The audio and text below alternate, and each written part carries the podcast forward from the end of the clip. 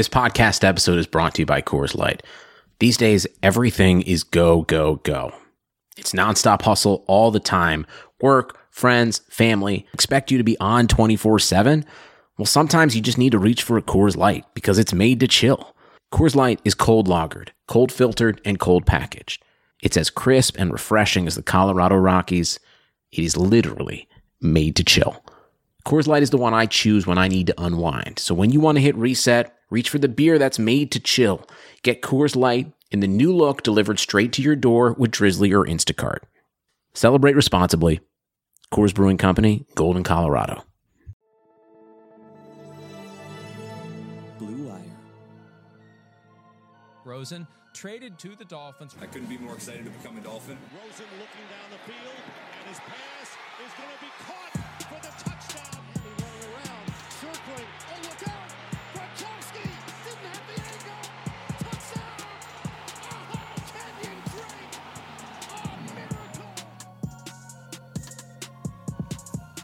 Well, that sucked.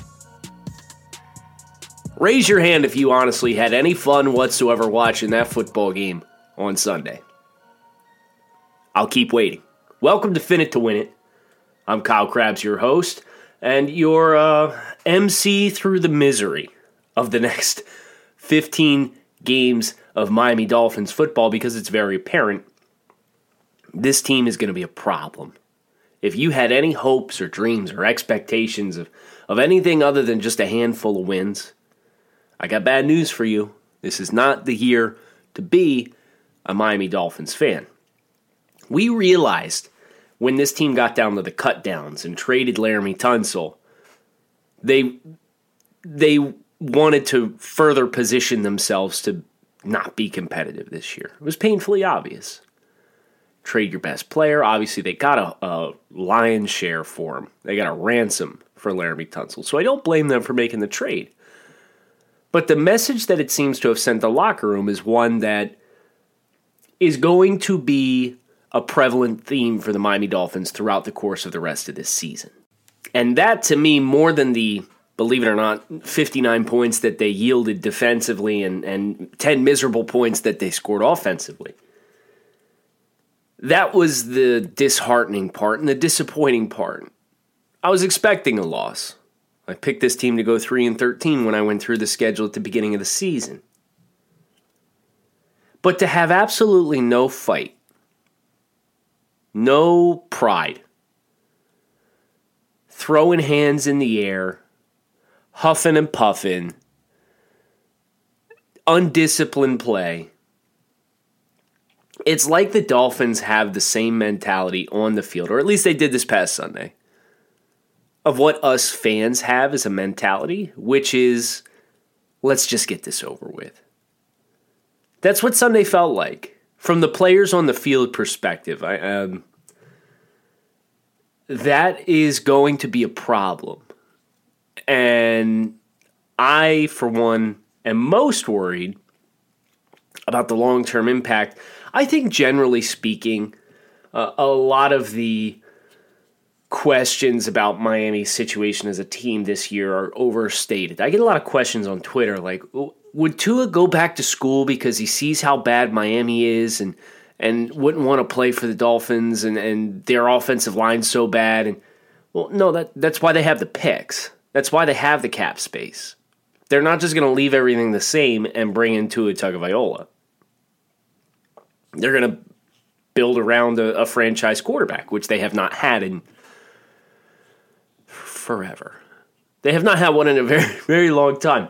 Um, but that's why I, I generally dismiss a lot of those. Well, what are the long term implications of a, a 1 in 15 season in 2019? And, and it's because the Dolphins have positioned themselves where 60% of this roster again next year is not going to be on the team. You're going to have over 50% turnover on this roster in back to back years, which is why it's important for you to identify your cornerstone pieces, the guys that you consider to be long term chips for you, and watch those guys this year. Don't watch the whole team.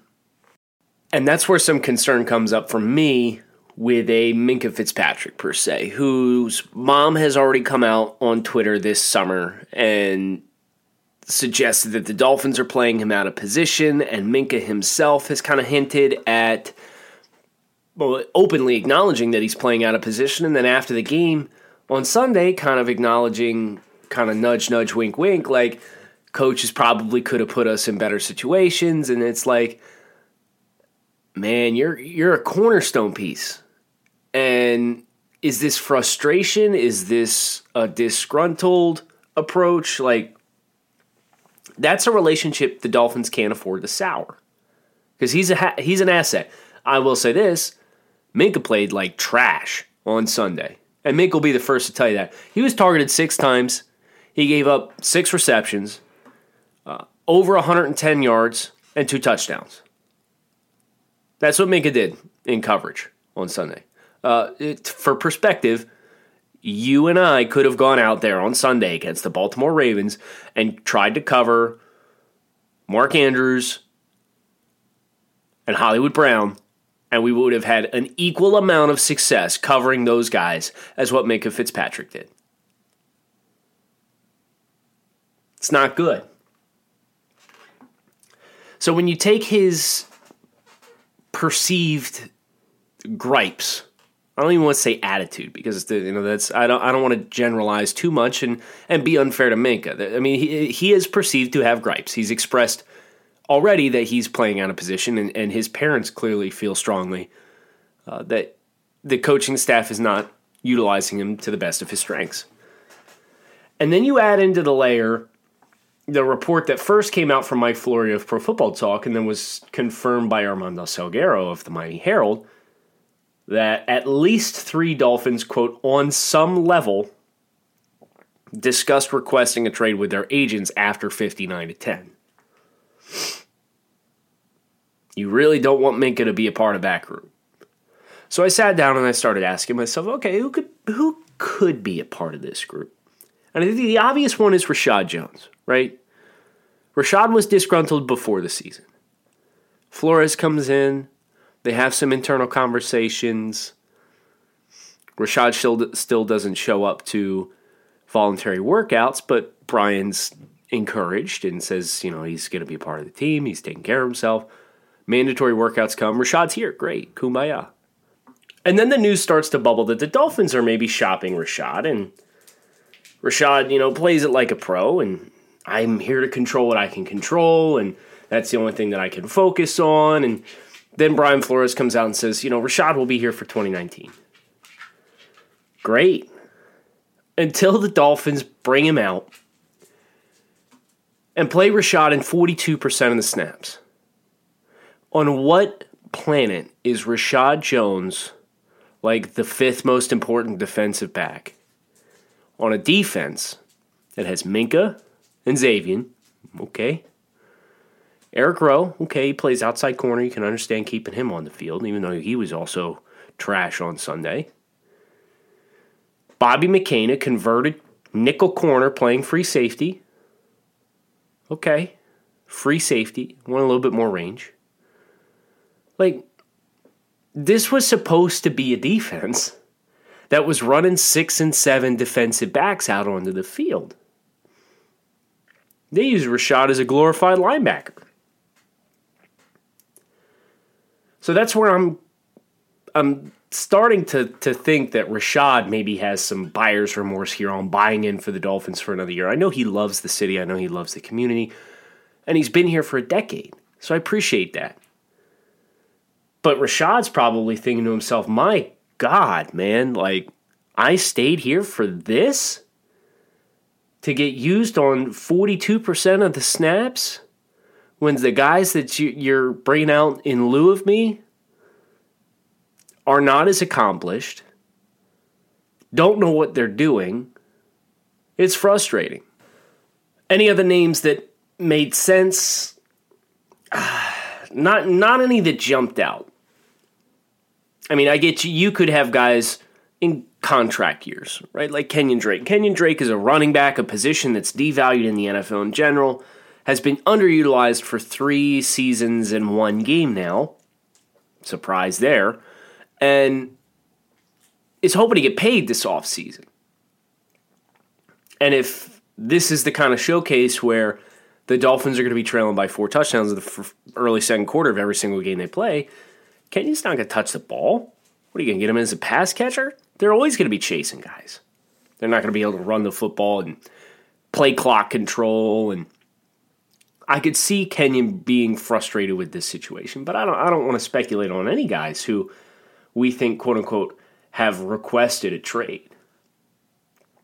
But um I was encouraged by one thing that Brian Flores did after the game.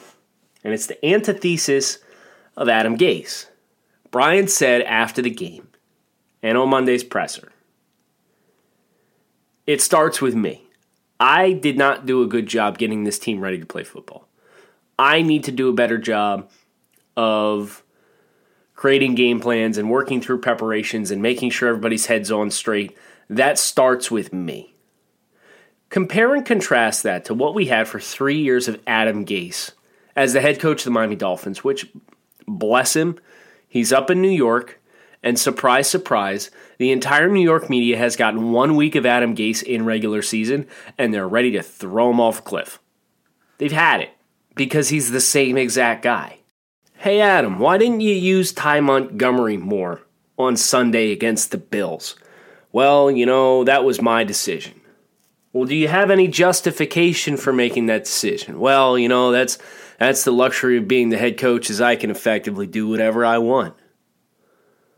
Our corners played like trash. The kicking game needs to be better. Wide receivers need to run their routes. And we'll be fine. So Adam individually threw his special teams, his kicker, his skill players, his offensive line, all under the bus. And not once made an acknowledgement of, like, yeah, I probably could have done that better.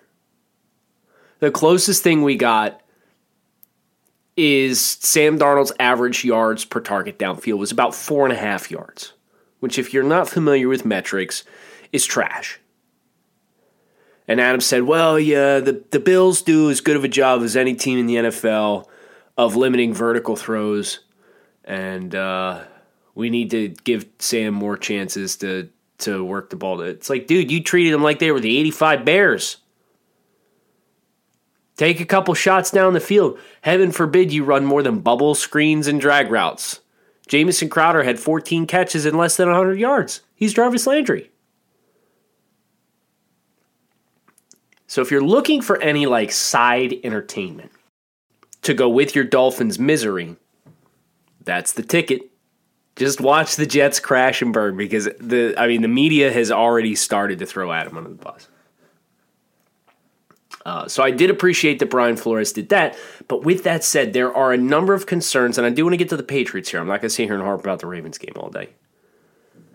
Number of concerns that I did have with the approach that the coaching staff took, namely with the offensive line. Ever since the Dolphins fired Pat Flaherty and elevated Dave DeGuglielmo to, to run the offensive line, we heard communication – finding the best five, and continuity are important pieces of a good offensive line. A week before the season starts, the Dolphins trade Laremy Tunsil and bring back Julian Davenport. Okay, yeah, I understand that. But then the Dolphins, for their first game, took Jesse Davis, who has been who spent four days at right guard and then the rest of training camp and all of the preseason at right tackle. And they moved him over to left tackle to play next to Michael Deiter, who he has never played next to. And then they removed Shaq Calhoun out of the starting lineup and placed him, replaced him with Danny Isidora, who was also brought in a week beforehand. So the only two players on the offensive line that had somebody next to them that they had practiced at all with was left guard Michael Deiter and center Daniel Kilgore. What happened to continuity? Wouldn't it have just been easier to leave Jesse Davis at right tackle, just plug Julian Davenport in and Laremy Tunsil's spot, and then you only got to worry about the connection between Davenport and Michael Deiter. And if you want Danny Isidora to step in the lineup, that's great, but he hasn't been here. Shaq Calhoun has been running with the ones for seven weeks. Why would you possibly fly in the face of everything that you said was important with offensive line play at the midnight hour?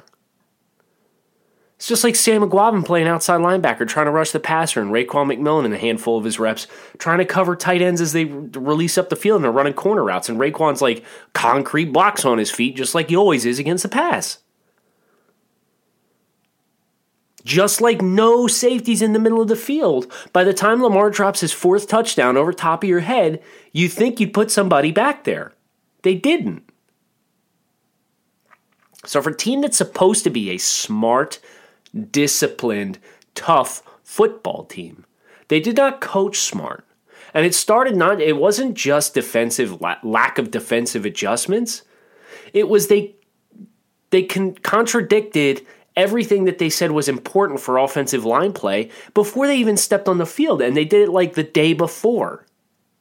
Why? Which makes me question is this coaching staff even trying to win a football game right now?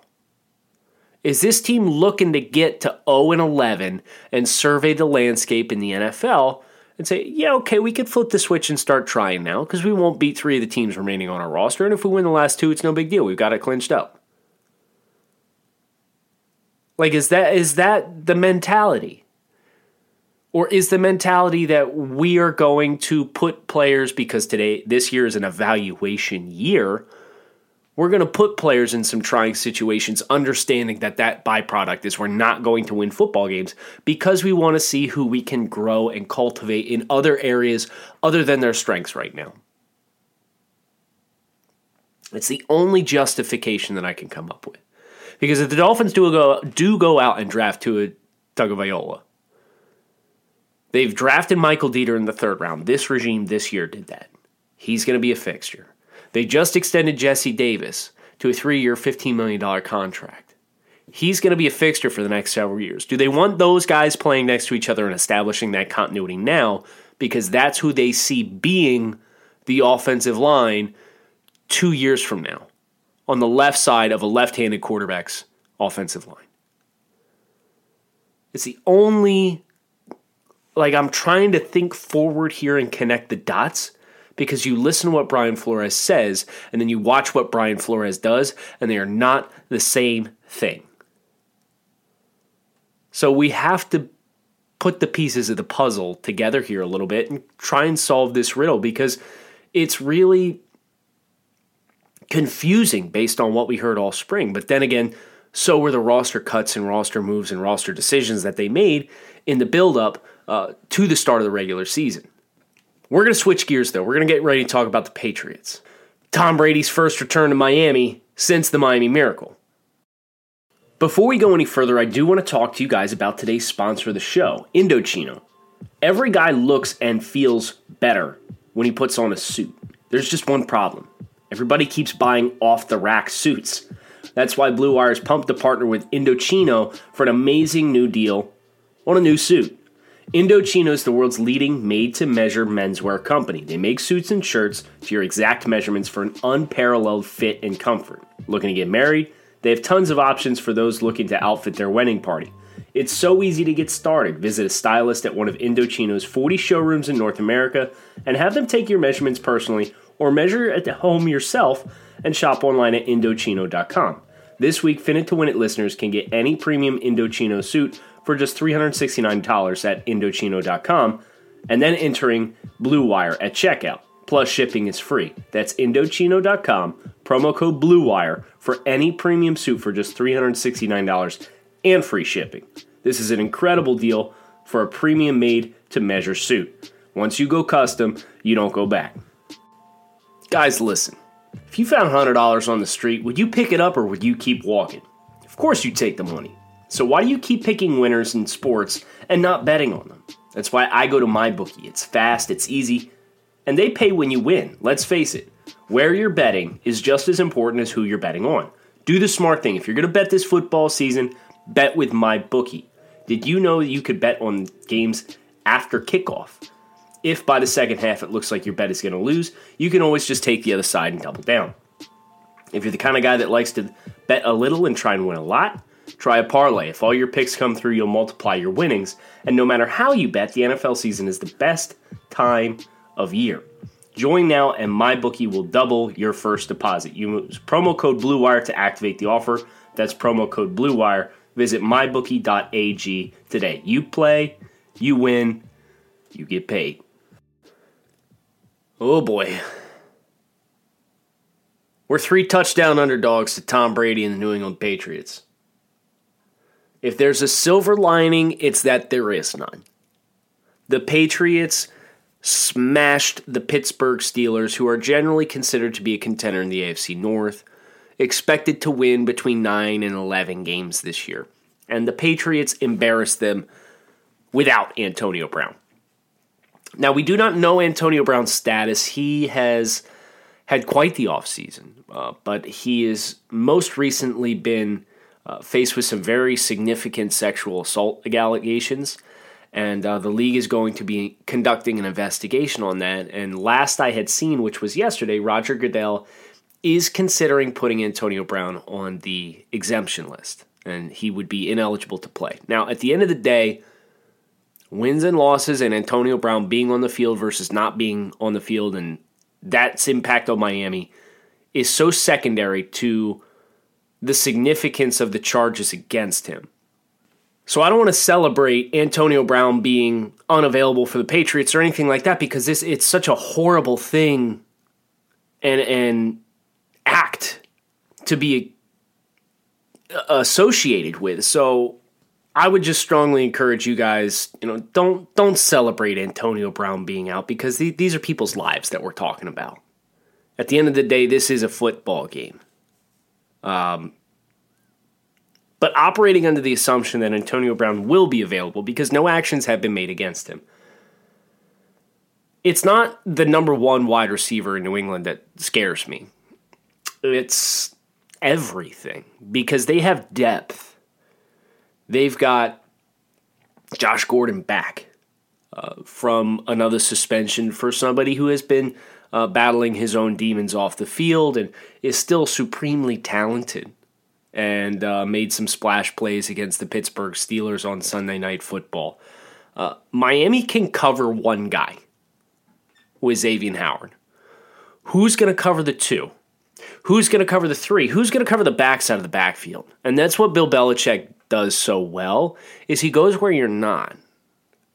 He attacks where you're soft. It's what we were supposed to see uh, the Dolphins do with Brian Flores on, on staff as the defensive minded head coach. Belichick's been doing it for two decades uh, with the Patriots. And uh, I just think they present so many challenging mismatches for Miami with the depth that they have in their skill players. You know, James White, Rex Burkhead, Sony Michel, just out of the backfield as guys that can catch the football. I don't know how you're going to box those guys in. Maybe Flores was sitting on all his exotic stuff for week two against the Patriots. Maybe that's our new fun conspiracy theory for the next couple days until the game shows up. Uh, but the Dolphins are somewhere, depending on where you look, somewhere between 18 and 20 point underdogs for Sunday's contest against the New England Patriots. Do I expect Miami to cover that? I'd like to expect them to cover that, but what I saw this past Sunday was a team that just lacked energy.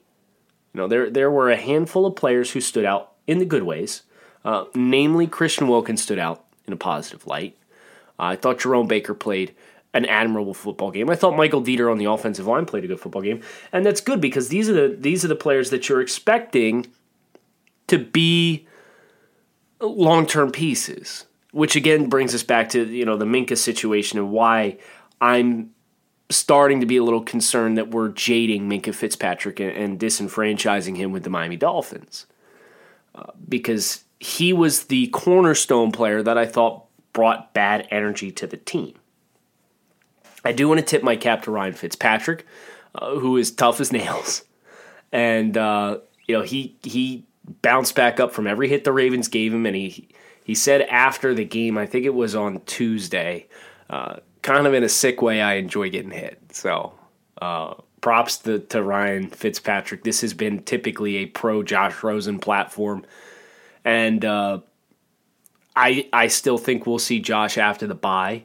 Uh, but Fitz is going to take the the storm of the next three games, in which the Dolphins will be double digit underdogs in all of. You can take it to the bank.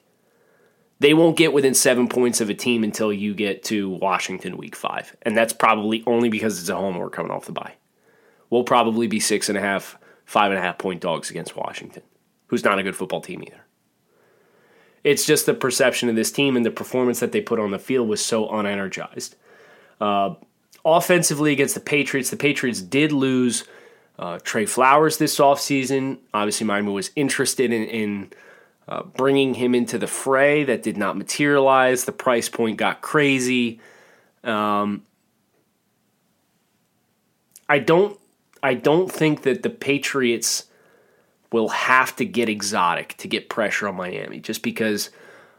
Let's call a spade a spade here. The Miami Dolphins offensive line situation, specifically off the edges with Julian Davenport and uh, Jesse Davis, assuming that Miami leaves those guys in the lineup.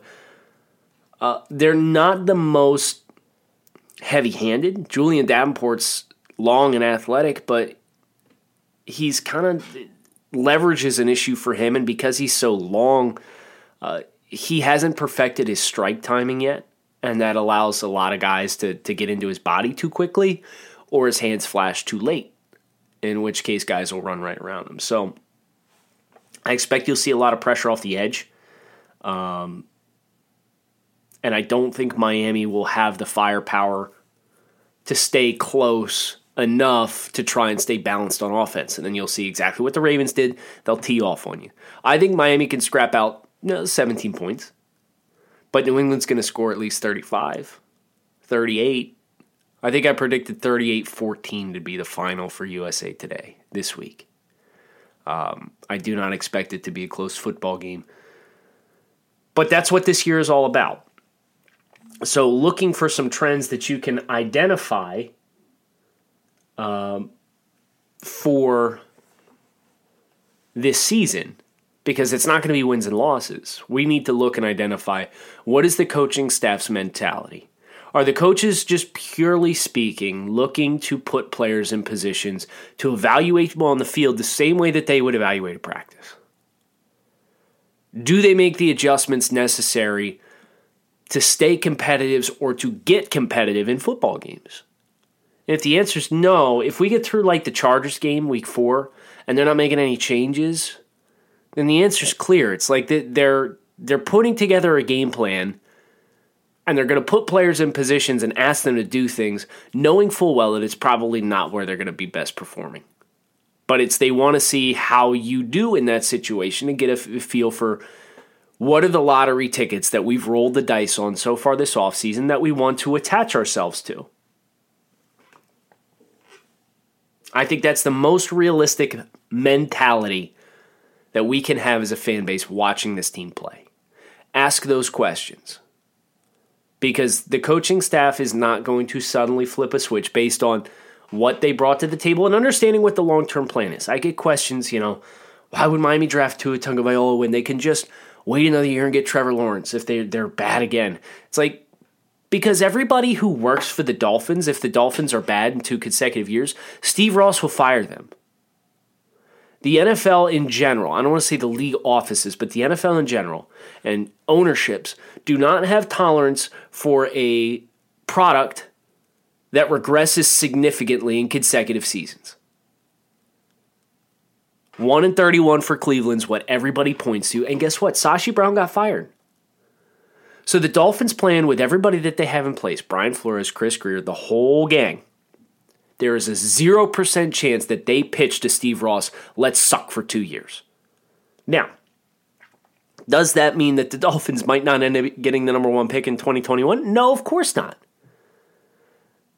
But you can't set your entire trajectory of your team. Tua viola is not a consolation prize. He's got great intangibles. He's running the Steve Sarkisian offense there at Alabama, a lot of West Coast concepts. It's going to make him so much more pro ready to, to come in and compete.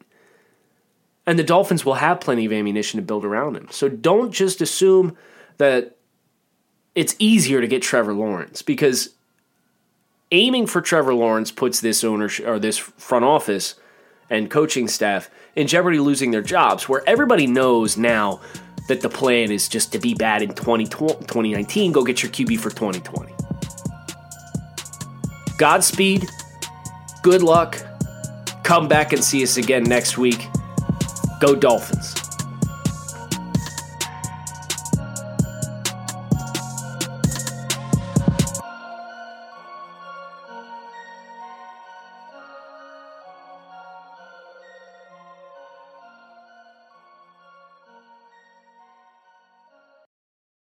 Sugar Ray Leonard, Roberto Duran, Marvelous Marvin Hagler, and Thomas Hearns. Legends, whose four way rivalry defined one of the greatest eras in boxing history.